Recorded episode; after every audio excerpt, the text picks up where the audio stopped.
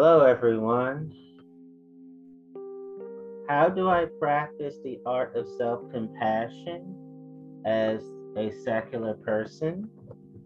This is by Noah Rasheta, March 22nd, 2017.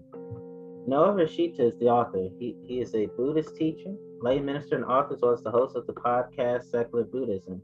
He teaches mindfulness and Buddhist philosophy online and in workshops all around the world.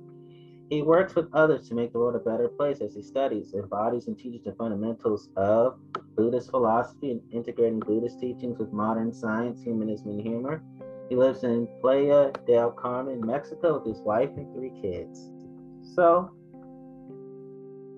here you're going to understand more of my secular Buddhism. Why are we so harsh on ourselves? Have you ever noticed how we tend to be nicer the further out we go from our inner circle? We're not as mean to a stranger as we are to a family member, but we're ruthless to ourselves. In this episode, I'll explore the idea of self pity, self criticism, and self compassion. I will share three steps you can take to help you to be kinder to the person who needs it most you. Transcript of the podcast episode. Hello, you're listening to the Secular Buddhism Podcast. This episode number 37. I am your host, Noah Rasheta, and today I'm talking about the art of self compassion. Why are we so harsh on ourselves? I ask again. Have you ever noticed how we tend to be nicer the further out we go from our inner circle? I ask again. For the third time, why are we so harsh on ourselves? For the third time, have you ever noticed how we tend to be nice the further out we go from our inner circle? We're more harsh on a friend than we are a stranger, more harsh on a family member than we are on a friend. And ultimately, we're just ruthless on ourselves. And when it comes to treating ourselves, the craziest part is that the person giving the beating is also the one taking the beating. Why are we so critical of ourselves? In this episode, I want to explore the idea of self pity versus self compassion. What is self compassion? How do we practice it? But before I jump into that, I want to remind you that this podcast is made possible by the Foundation for Mindful Living, a 501c3 nonprofit whose mission is to make the world a better place by teaching people to live more mindfully. Now, this is clearly Noah talking, but if I just keep talking, that means how he thinks is exactly how I think. If I interject, that means I'm adding a little more, or maybe saying that may not be me as much so far, he's saying what I'm fully thinking. So I'm gonna keep reading, and that's my way of telling you I think like him. Here we go. This is Noah Rasheta's podcast donation offering. This is not me doing it. I'm just reading what he's saying about his podcast. Every podcast listener donate just two dollars a month. Foundation goes mindfulness retreats and workshops all over the country, perhaps the world for free. Imagine that people being able to attend a workshop or retreat to learn about mindfulness. That's possible. All you have to do is visit secularbuddhism.com and click on the donate button at the top of the page. And, and one more reminder the Dalai Lama has said, do not try to use what you learned from Buddhism to be a Buddhist. Use it to be a better whatever you already are. I agree.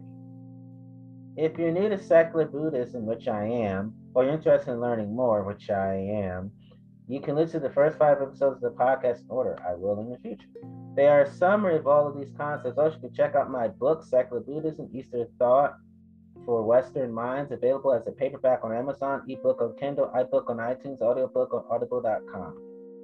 And for more information and links to those book versions, just visit secularbuddhism.com. Okay, with all that out of the way, now let's jump into this week's topic. Self-compassion. So first, how do we define compassion? in general, everyone has some level of compassion, excluding conditions of psychopathy or something like that. But think of the images of suffering animals on TV. I remember those commercials with Sarah McLachlan playing in the background. You know, generally we all feel a sense of compassion when we see stuff like that. Compassion when a family member or a friend or even a stranger is experiencing an instance of suffering. But why do we feel that? I think we're hardwired from an evolutionary standpoint to feel this way because we depend on the compassion of others for our very survival. No other creature on the planet requires the care and attention that a young human being requires to survive. Wow. So far, he is saying my natural thought patterns. I'm just keep reading. In Buddhism, this innate desire to lessen the suffering of others is often referred to as our Buddha nature. Ooh, I have a Buddha nature? I have a secular Buddha nature? Nice. Or the awakened state. Ooh, I have that. Nice. It's a natural state. Sweet. And over time, it's our concepts and ideas and beliefs that can desensitize us from this natural state. So, part of the spiritual practice of someone studying Buddhism is to increase that state of compassion, to include all living beings, including perhaps especially ourselves. There's a phrase or an expression that comes from a Tibetan Buddhist prayer that says, May all beings have happiness in the cause of happiness. May they be free from suffering in the cause of suffering. That idea or that prayer is rooted in this practice of increasing compassion. Another idea that comes from the Buddhist understanding of compassion is that everyone deserves it. It doesn't need to be quantified or qualified. You know, think about a dog that gets hit by a car and you see it. You don't tend to judge circumstances before determining if the compassion is deserved. You just feel it. You feel sorry for it. You try to minimize suffering. You don't say, well, you shouldn't have tried to cross the road. See what you get? You know, we wouldn't do something like that. But why is that we do that when it comes to human beings? You know, I've been robbed. Oh, well, you shouldn't have been in that part of town. Or, you know, the horrible story of someone being raped, and it's like, well, you shouldn't have been dressed that way. And so many other similar judgments. And these are horrible because compassion doesn't require any kind of judgment or qualification. And sure, there may be reason to analyze a situation to be able to use wisdom as a tool to avoid suffering, like obeying a sign that says, warning, there are sharks in the water. So maybe you won't go into it. But once a person has gone to the water and they've been attacked or bit by a shark and experiencing suffering, the compassion that we can feel to help ease and minimize suffering shouldn't be entangled in the, uh, in the uh, analysis of whether or not this person should have been in the water or not. It's just not necessary. At this point, compassion is only concerned about one thing to lessen the suffering that's being experienced, and there's no need for judgment in that process. So I mentioned this at the start. It's easy to feel natural compassion the further out we go from ourselves, so stranger, then friend, then family, ultimately self. So as a practice, we want to increase our compassion for others we should start with ourselves because if I'm capable of deep compassion for myself, imagine that expanding out exponentially as you go out from there. Compassion for a friend might be harder than compassion for family, and compassion for a stranger might be even harder than compassion for a friend. So I, I think we often think about working on compassion, developing compassion, but we start with thinking outside of that ring. What can I do for someone else first? And this and if this was a formula when you're imagining these things, and the further the ring goes out from you, the easier it is to experience compassion. Let's say that multiplies, I don't know, any number by two. Then imagine the amount of work and effort it will take if we're starting from the outside of that ring in. If mm-hmm. I can get, let's say, the level of compassion from one to 10 that I experience for another, maybe it's a, let's say, an eight out of 10, and then it diminishes. Eight out of 10 for a stranger, maybe six out of 10 for a friend, four out of 10 for a family. When it gets to me, it's like one or two out of 10 so if I'm trying to increase the outer ring by working with others and I get that to go up one notch and then you use that same formula and go in, you're not making a big dent or a big increase in the compassion you have for yourself. But if you're going to do this backwards, if I was to take the compassion I have for myself, if it was on a two out of a 10 scale, I was able to increase that to, I don't know, six out of 10 or something, imagine what that does to the number going out from there to family, then friends, and then strangers. It's a lot like the turning of a wheel on a bicycle. You get the pedals that are attached to one set of, you know, one wheel, and that is usually connected with a chain to gears. And the gears get can shift and then and they turn. Ultimately, the actual wheel is spinning. So if you're thinking the key to getting this wheel to spin faster to work on the wheel itself, imagine the bicycle is kind of suspended in the air. You're spinning the wheel. You can spin it faster, or you can start with the smallest of all those things, which is the actual, the little wheel of the gear where the pedals are. What if you make that bigger? Then what would that do to the ultimate speed of the tire? It would make it a lot faster. But anyway, you get the idea. The idea here is instead of starting from the outside in, what if we're started from the inside out, developing compassion? So this is self-compassion we're talking about now. So we want to start with this form of self-compassion. Now, if you've ever flown on an airplane, you'll recall that during the safety procedure, usually at the beginning before you take off, they'll talk about how if there's an emergency, these masks come out on the top. They always say put yours on first and then help someone else. Now I was thinking about this on a recent flight with my son sitting next to me, and I was thinking, man, I would want I would want him to be safe first. You know, the first thing because I care about him more than I care about myself. And I realized, well, if only if a matter of seconds I were to pass out, I can guarantee he will, because he can't reach out. He won't know what to do. And I thought, is it selfish of me to want to put the mask on first? And it may seem so at first, but if our goal is to dramatically increase our compassion toward others by focusing on ourselves first, then it wouldn't be selfish. Like the airplane mask, I put mine on first because of how much I care for my son sitting next to me. So on one hand, we have this idea of self-pity, and this seems to be a default setting for a lot of us. And on the other hand, we have self-compassion. One arises out of fear, perhaps the fear of not being liked or the fear of being disliked. Because remember, we're hardwired to belong. And the other one arises out of love. So self pity arises out of fear. Self compassion arises out of love. And there's an element of wisdom that I want to put out here. In Buddhism, we're always teaching about interdependence. And we continually go back to this idea that all things have causes and conditions, things inter-are. The flower exists because of the sun and the clouds and the rain and the soil and, the, and so on. And suffering fits this understanding. Suffering is also interdependent. In the last podcast episode, I talked about this how we can learn to look deeply at our suffering and to understand the causes and conditions. The absence of compassion has causes and conditions too. So, if compassion is a natural state that we experience, we can see this at a very young age, then we can look into what are the causes and conditions that may be preventing us from experiencing compassion. Again, aside from psychopathy, which is also a cause or a condition that would prevent compassion from arising naturally, Perhaps there are other causes and conditions. For example, prejudice. If I hold a racist idea or a concept, could that be the cause or the condition that prevents compassion to arise naturally towards a specific group? You bet. And you can and you spend time looking at how you see the world, you start noticing things like this. Perhaps you could ask yourself, what ideas or beliefs do I hold that may be preventing me from feeling natural compassion toward others? Maybe a specific group, how do we actually practice self compassion? I want to mention three things, three steps to assist with this process. And step one is you practice being kind to yourself by imagining you're someone else. Now, explain that. And step two is looking deeply at suffering. And step three is developing mindfulness or awareness around suffering. So, starting with step one, practice being kind to yourself by imagining you're someone else. What does that mean? Well, I've mentioned already in our society, it's much easier to be kind of to family and friends than it is to be kind to ourselves. Fortunately, we don't seem to treat others half as badly as we treat ourselves. I'm sure that we've all done this. Have you ever said to yourself, you idiot, or you're such an idiot? What are some of the things that we say to ourselves that we would never, ever say to someone else? Think about that for a moment. Think about some of the things that you say to yourself. Mother Teresa used to say, it's easy to love the people far away.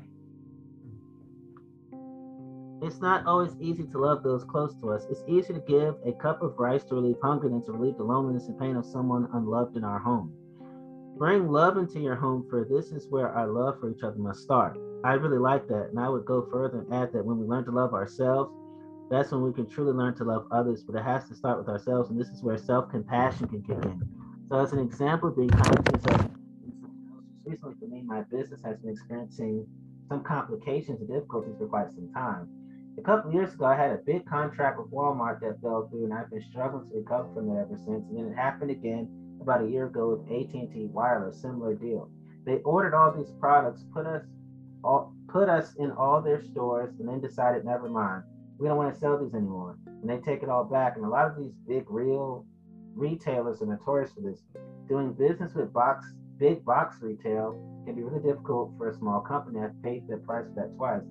It's been such a significant price I've had to pay to take all that inventory back to scale down manufacturing that has put my company on the precipice of failure. In the last few weeks, I've been dealing with a few other setbacks that have kicked in that are like adding, you know, it's like the straw on the camel's back. And I'm in a very serious predicament now where I'm in a complete uncertainty about the future of my company. And it's been stressful and it's been difficult. And I've caught myself on occasions how I talk to myself about it, thinking, man, you failed. What have you done? And so I'm experiencing firsthand at various occasions in the last few weeks and the last few days the sense of self pity, you know, oh, poor me, or self criticism, you know, you're such an idiot. Why did you ever do business with these guys? You knew you knew this could have happened again after it happened once. And then I started to remember this concept of self compassion. I started to imagine somebody I really care for, you know, in this case, my brother. I have a twin brother, and he's my best friend. I was imagining, what if this was his company? Started this seven years ago, and this is his baby, and he's built this. And he's telling me what's happening at work, and imagining him telling me the same thing changed the entire dynamic. At this point, I'm thinking, well, geez, I, how can you say I'm so sorry to hear that this is happening? How can I help you? Don't be hard on yourself. You didn't know this was going to happen with these big re- retailers. And it's so fascinating to see how much easier it was for me to feel kindness and compassion by imagining myself to be someone else. And noticing how harsh I could be on myself when I was just in this experience all by myself. This is one of the techniques we can do. If you're gonna if you're going through something, whether it be, I don't know, you can think of so many examples, getting out of a bad relationship or running a red light and then coming down so hard on yourself for what you have done. Imagine that in the moment, someone you really care about, now they're telling you what just happened, but it's them. And notice how quickly that tone, how quickly that compassion can arise naturally. And then flip it back to you and say, well, geez, why can't I throw that in for myself? And what you should experience is the opportunity in that moment to actually feel compassion for yourself. I felt it myself, you know, in these past few weeks, in these past few days, this form of compassion, thinking, you know, when I'm going through a difficult thing, I'm going to do my best to get through it. And at the same time, I'm going to adapt and move on. And all these things come to mind, but the harshness was gone. The criticism was gone. And self kindness counters the tendency we have to tear ourselves down. I don't know why it's so easy to tear ourselves down, but we do. So, this form of practice, being kind to yourself by imagining someone else, can make a difference. So, give that a try. Step two in this process is to look deeply at the suffering. This is the topic of last week's uh, podcast episode. So, in summary, I mean, you can go back look to that episode to get a much more in-depth understanding of step two. But essentially, here is understanding that suffering is universal and life difficulties will arise and it's universal. Earlier on in the podcast, talk about this. I mentioned the story of the bear. You're hiking in the woods and someone warns you on this trail. Somebody's jumping out in a bear costume and scaring people. Now that you know, you can you can you can continue your journey, knowing that when that happens, you'll still be startled. But how much more quickly can you recover from it? because you realize I knew this was going to happen and it's happening to everyone else on this trail.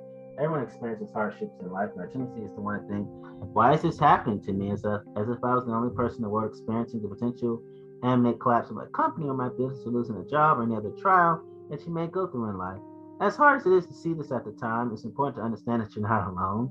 Everybody experiences these hardships. Another part is understanding interdependence, and I think this is essential to the understanding of self-compassion because remember looking, learning to look deeply, looking deeply at an object. The flower, as an example, if you learn to look deeply, you'll see that the flower is made up of all non-flower elements, the sun and the earth and the everything else. But we're no different. You are made up of all non-you elements, starting with your parents, your culture, your society, your beliefs, your this doesn't end. It goes on and on and on. But you're interbeing with everything that is not you. And so you are interbeing with everything and everyone else. And I know that may sound crazy at first, but if you really look deeply and, and, and you see, that's what you see interdependence. You can't see something without seeing everything. This is a concept I really love about Buddhism. You cannot see something without seeing everything. And if you're not seeing everything, you're not seeing something with the right eyes. And I think we fall in this constant trap of thinking things are supposed to go a certain way Life is supposed to be a certain way, and then when they don't, we think something's wrong. And this causes us to not only suffer, but then we feel alone in our suffering. Why is this happening to me? And remember, we're all part of this shared experience. When we look deeply, what we start to see is that everybody experiences suffering. And sure, the circumstances are different, the degree of pain can be different, but the basic experience of human suffering is the same, it's universal. While self pity may say, poor me, self compassion is saying, I'm not the only one going through something difficult and it could even take it a step further. It could say, well, now that I know what this is like, I can help somebody else that's going through this. So those are things to think about with step two. Looking to learning to look deeply is understanding that when you look at something, it's not just that. There are always layers of complexity because all things have causes and conditions. So in the same way that looking at a flower and only seeing the flower is a narrow way of seeing, looking at the flower and seeing all the elements that allow the flower to be what it is, that's looking deeply. And we can do that when we look at ourselves when we look at our own suffering. So that leads us to step three, which is developing mindfulness awareness around suffering. Remember, mindfulness is just awareness. It's the acute awareness of our moment to moment experience with complete equanimity and balance. What does that mean? It means that we're completely aware of our thoughts, our emotions, and our sensations without this need to cling to them or to resist them. Awareness of impermanence reminds me of the expression, this too shall pass.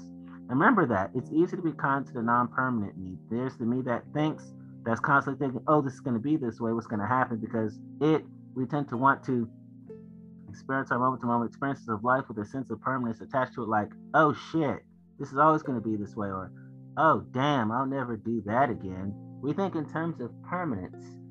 and and the reality is there's no permanence to be found here. So for instance, rather than thinking, well, fuck, I failed. If this company collapses,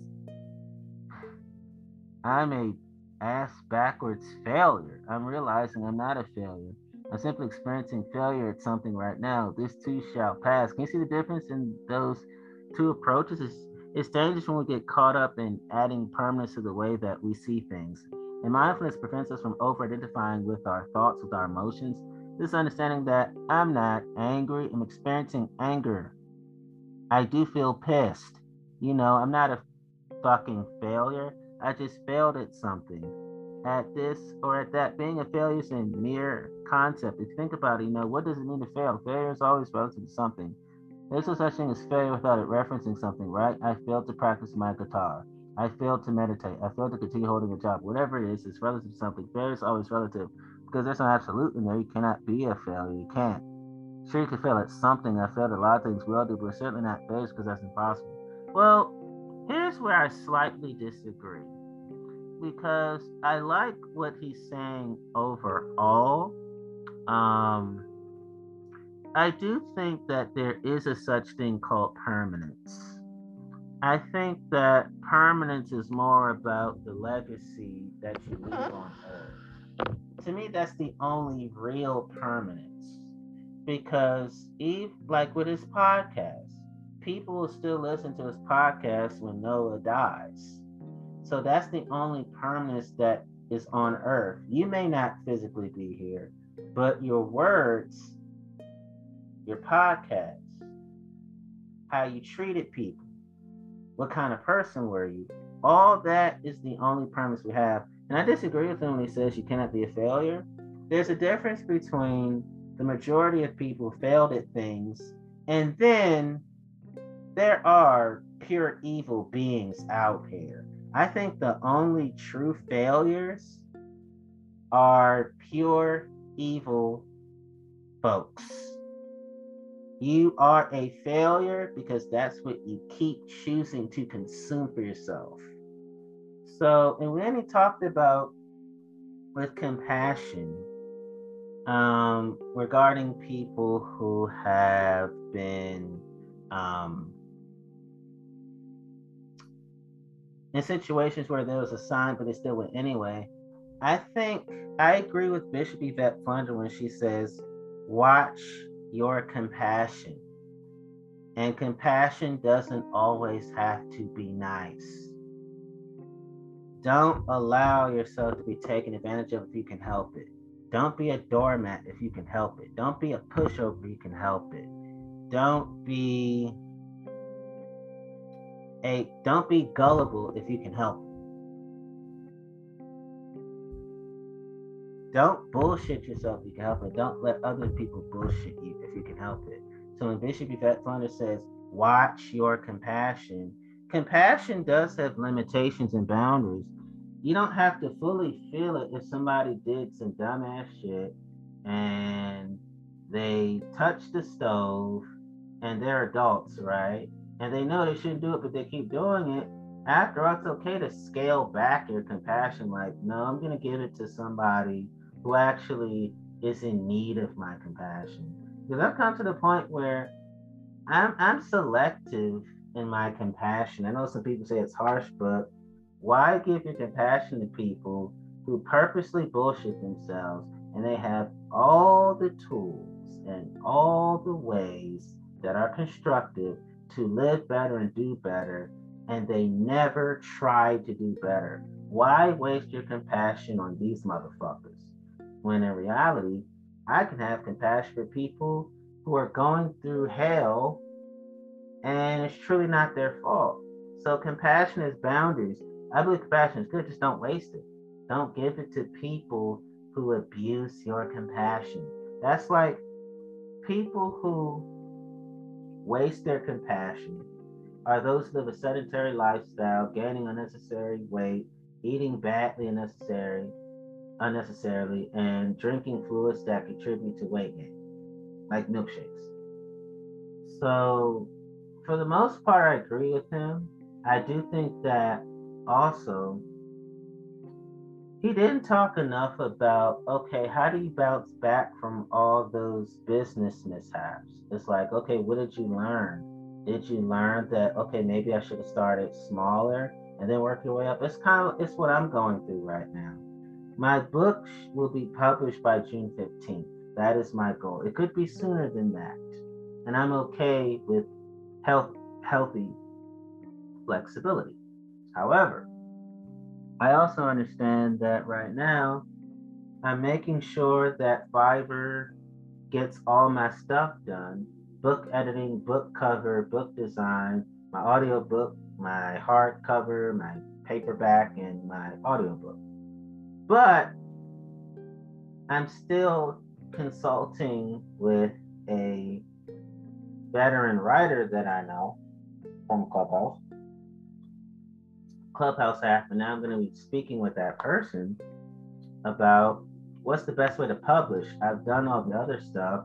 Now, how do we help me uh, be a light to the world and self profitable? What's the best avenue? So I had to learn that because I don't have all the answers, to publishing, I need to speak with a person who helps people publish books all the time. So, mindfulness can help us understand that through the understanding of impermanence or the nature of change. Things always change. So, if you're in a continued state of becoming, how do you fail?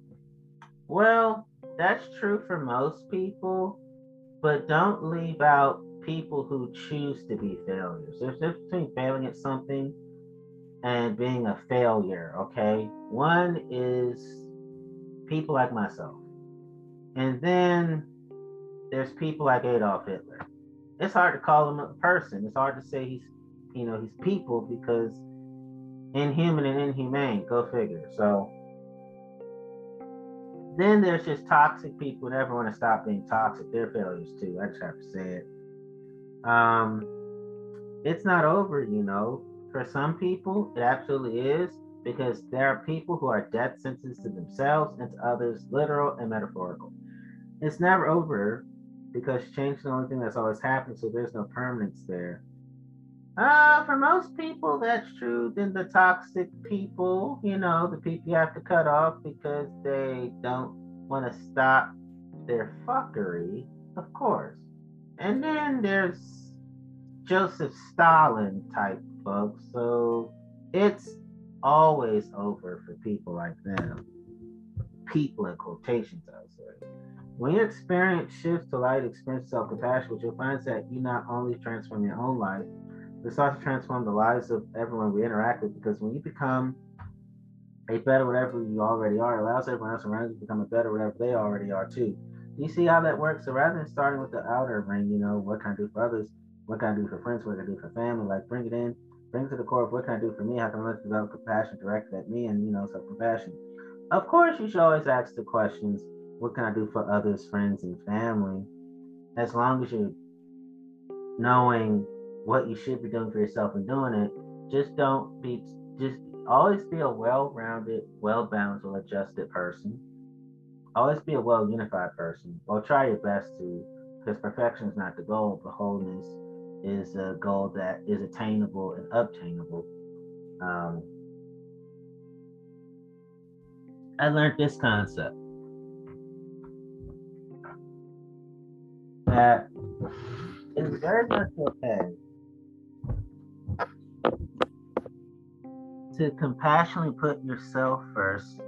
That doesn't mean negate the existence of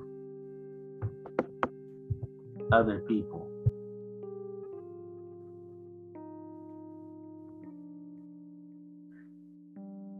And I also want to make it clear that it's okay to ask how you can be compassionate about others as long as you embody self compassion for yourself because you cannot truly be a delight to others if you're a train wreck to yourself.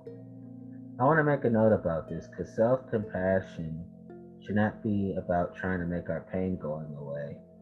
It's not like we're trying to minimize the experience that we're going through. We're not trying to manipulate the experience that we're having. It makes self compassion a new form of resistance, and that inevitably makes things worse. I'm talking about self compassion as the art of becoming more comfortable with discomfort. Self compassion doesn't take away the suffering I'm experiencing, it creates space for it. It allows it to come sit at the table, be like, yeah, I'm going through this and I'm experiencing that. Well, let's sit with it. You know, come join us at the table. Anger sadness. Let's have equanimity here. And that's what self compassion can allow for. It starts internally. So maybe what you can do is try this exercise for this week. When you hear that voice of self criticism or self pity, which you will, we all do, try to imagine for a moment someone that you really care about a parent, a sibling, a spouse, a child, anyone. And imagine that they are the ones going through whatever you're going through, whatever you just did. Notice how the tone of that voice, that eternal voice, changes when you're directing it towards someone you already care for. And then when you feel that compassion arise naturally, turn it and channel it towards yourself. Remember, if there's the you that you think you are, then there's the then there's the you that you could serve that. And remember, if there's the you that you think you are, and there's the you that can observe that you, then you can certainly create a space for the compassionate you to emphasize with the you that's experiencing the suffering. And you can certainly create a space for the compassionate you to emphasize with the you that's experiencing the suffering. Now, if that's kind of hard to understand, then I'll leave you with this quote by Alan Watts that you can think about for the rest of the week. He says, There was once a man who said, Though it seems that I know that I know, what I'd really like to see is the I, which knows me when I know that I know that I know. So there you go. Think about that. Mull over that for a week. So before I wrap up this week's episode, I do want to share one last thing. Leo Tolstoy says that everyone thinks of changing the world, but no one thinks of changing ourselves.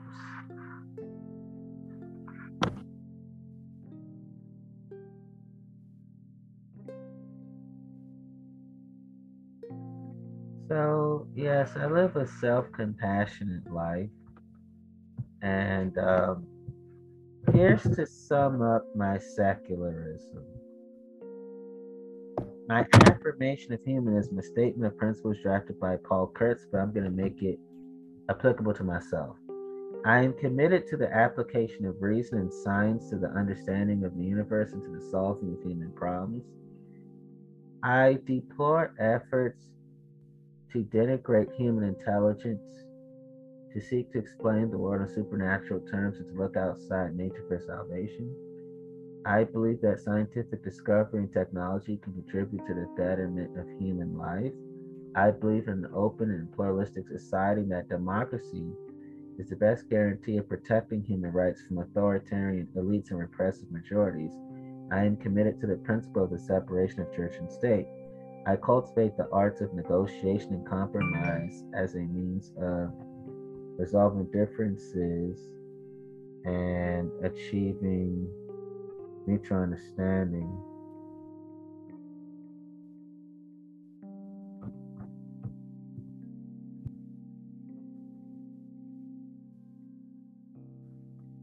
Today I am I, I am committed to the principle of the separation of church and state. I cultivate the arts of negotiation and compromise as a means of resolving differences and achieving mutual understanding. I am concerned with securing justice and fairness in society and with eliminating discrimination and, and intolerance. I believe supporting those who are disadvantaged and those who are labeled handicapped by our society so that, they, so that they'll be able to help themselves. We I attempt to transcend divisive parochial loyalties based on race, religion, gender, nationality, creed, class, sexual orientation, or ethnicity and strive to work together for the common good of humanity. I want to protect and enhance the earth to preserve it for future generations and to avoid inflicting needless suffering on other species. I believe in enjoying life here and now and in developing our creative talents. I believe in enjoying life here and now and in developing my creative talents to my fullest I believe in the cultivation of moral excellence.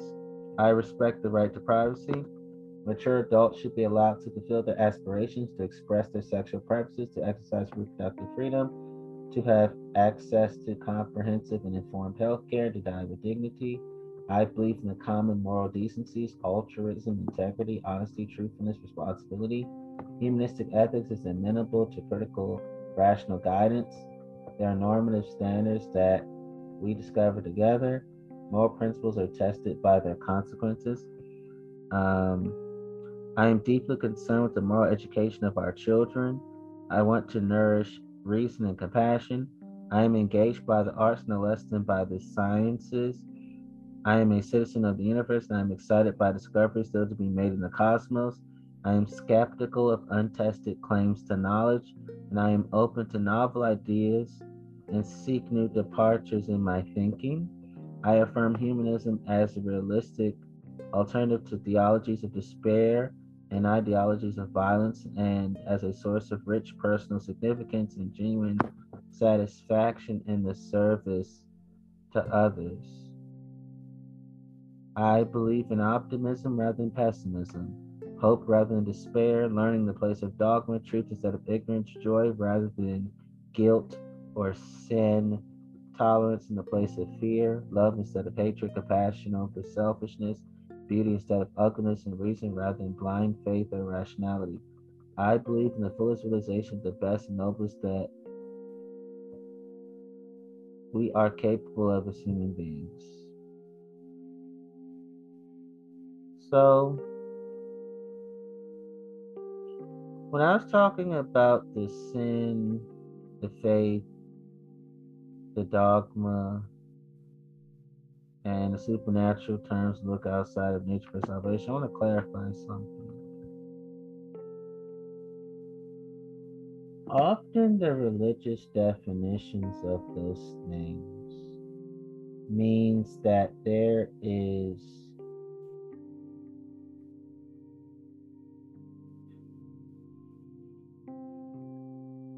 scriptural bigotry.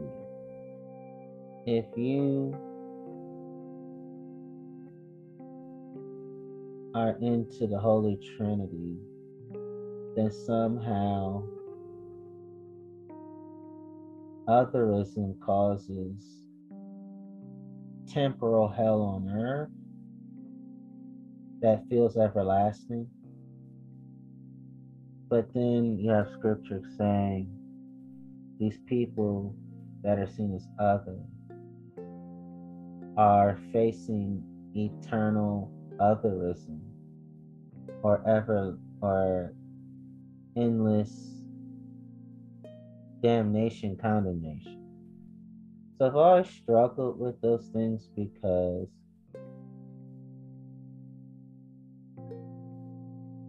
i don't think that any creator would make it easy for the very people that they created to bear the brunt of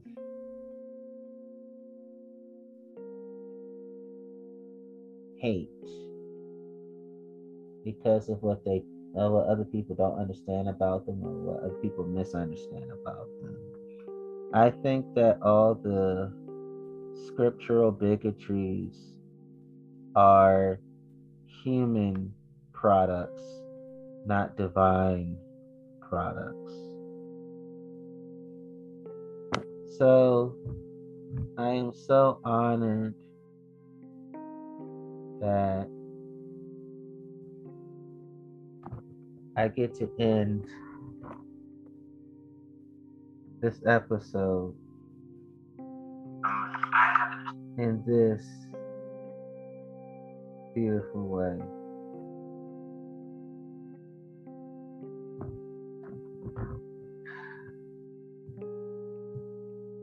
Now I feel victorious because my inner beauty is glorious.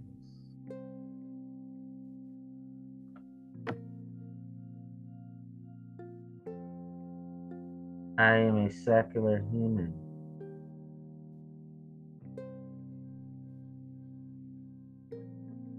And I am proud to be